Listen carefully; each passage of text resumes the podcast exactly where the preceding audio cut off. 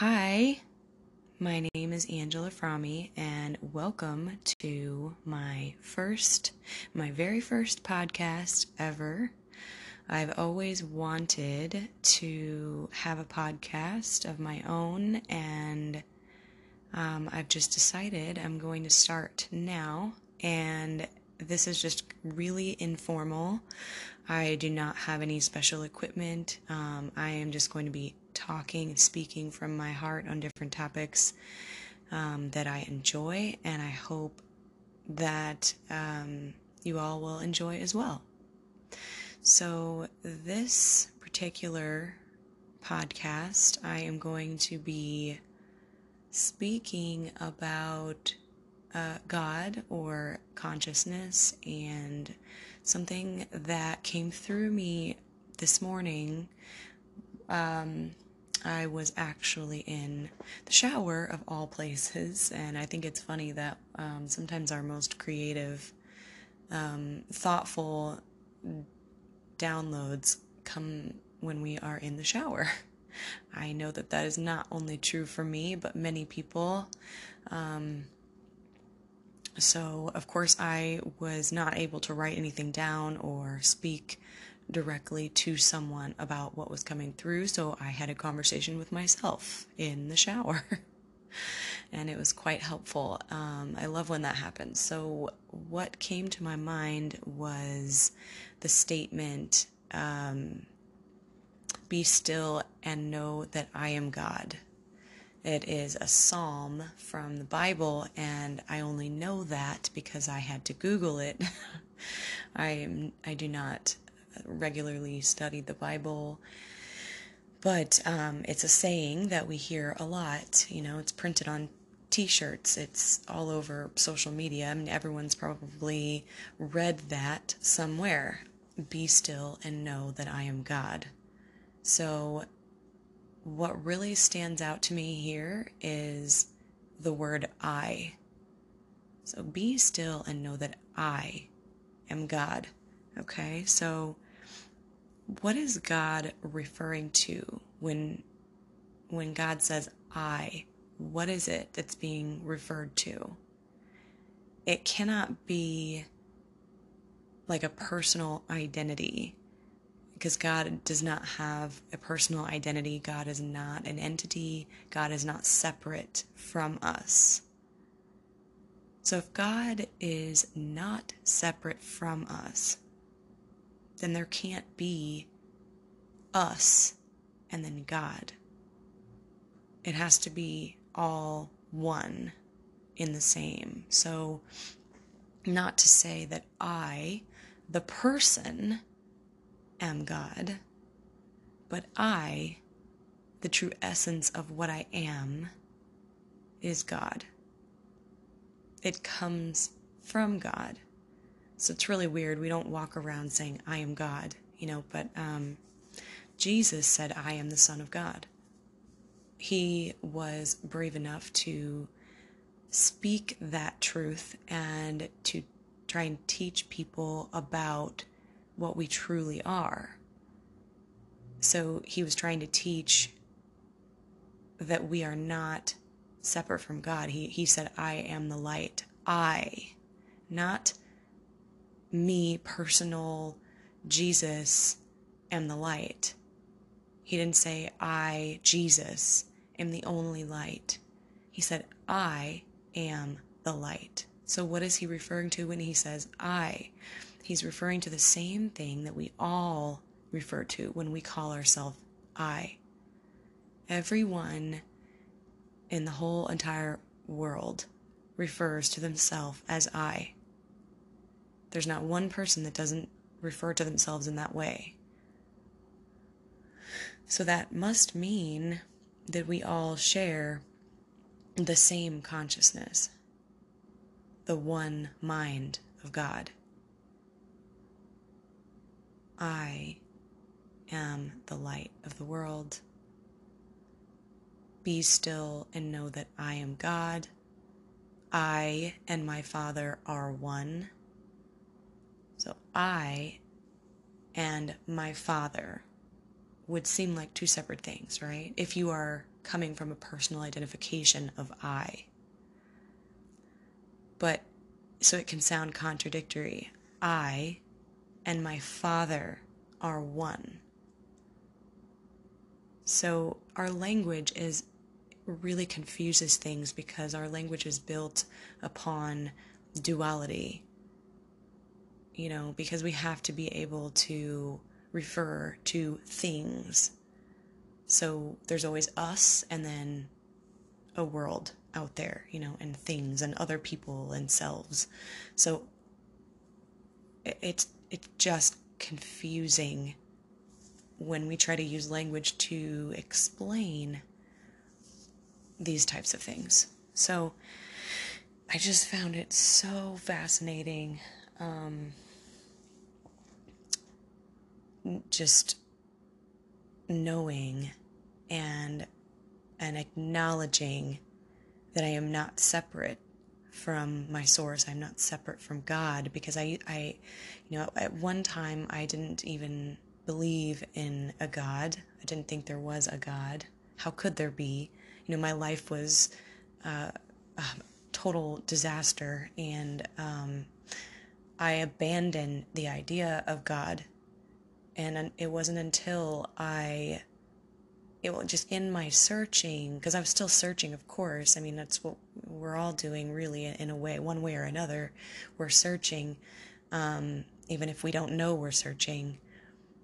But in my searching, I found the true meaning of I and my Father are one. Um, same thing to know thyself is to know thy God, or is it vice versa? To know thy God is to know thyself. Um, that comes from the Sufi tradition. And so all the different religions um, state these same principles. So, non duality is the base of all the religions of the world. Um, everything else is, is dogma, and um, however it had been has, been translated over time and, and into these separate religions, which really, in my opinion, causes a lot of separation. um, even though we even though in those religions you hear things like i and my father are one be still and know that i am god i mean these things would indicate that we are not separate yet um, all of the religions tend to separate people. So it's it's just very very interesting. Um, I, I had to just share that because I feel it is really important, especially for people who may have abandoned the idea of God or who may have walked away from God um, or uh, just have a negative connotation, I guess, to the word God and maybe in need or in search of, and not even realizing it, but in search of um, the true meaning of what God really is. And um, I didn't find, you know, religion is, it can be very, very beautiful and it's transformational in people's lives. It, it can completely change the trajectory of someone's life in um, the most magical way. And I would never ever try to make anyone feel wrong in their beliefs um, but this is just what worked for me. So anyone that can hear this message and and resonate and understand with that whole concept of this I that we are speaking about, what is it we are actually referring to? And and going into our direct experience to try to find this I that we speak of. Because we tend to put a personal identification. When we say I, we think I, the person. But there's a deeper I that uh, is the common denominator common denominator for all of humanity. Everyone ha- refers to themselves as I, and everyone is aware and conscious at all times, unless we're sleeping. In which case, we are still aware um, to a certain degree. But there's not one person in the entire world that if you asked them the question, Are you aware? and if they understood the question correctly, um, everyone would answer yes. There's never a, a time that you would say, No, I'm not aware. I'm not, and I'm not necessarily talking about being aware that you are aware. That is a different, that's a different level. Um, I just mean the the simple, um, everyday, normal awareness that we all have.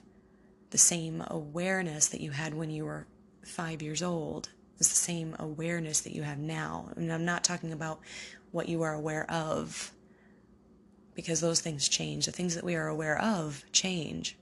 But the one who is aware never changes. It is irreducible. It cannot be taken out of us. I refer to this a lot. You know, our thoughts come and go, our feelings, our moods, our um, beliefs, those those things come and go thousands of times a day. You know, but our awareness of them does not ever change and can never be damaged by our life experience. Nothing that happens to us in our lives um, can ever actually damage our awareness and consciousness, the part of us that, that is our at our essence. Um, it was never born, it doesn't die, you know. So, yes, this concept is something that is easily overlooked. We easily overlook um, this part of us because it's so close to us. It's like we cannot see our eyes. I mean, we can see our eyes when we look in the mirror, but if you're just standing somewhere, you cannot see your eyes because you are too, they are too close to themselves. Same thing as, you know, we cannot see our true self because we are, we are our true self. We are too close to it. Therefore, it gets overlooked and um, disregarded as not being important. But it's the one thing that connects us all. It's the one thing that we all have in common at all times, under all circumstances, for all people. So it is the only ultimate truth. The only ultimate truth is awareness, our awareness and consciousness. Everything else is relative to the individual. Everyone else's truth is, um, you know, personal to them. So, anytime that you're wondering, is this an ultimate truth? Ask yourself, is it true for all people at all times under all circumstances? And if the answer is no, then it is not an ultimate truth. It is your truth.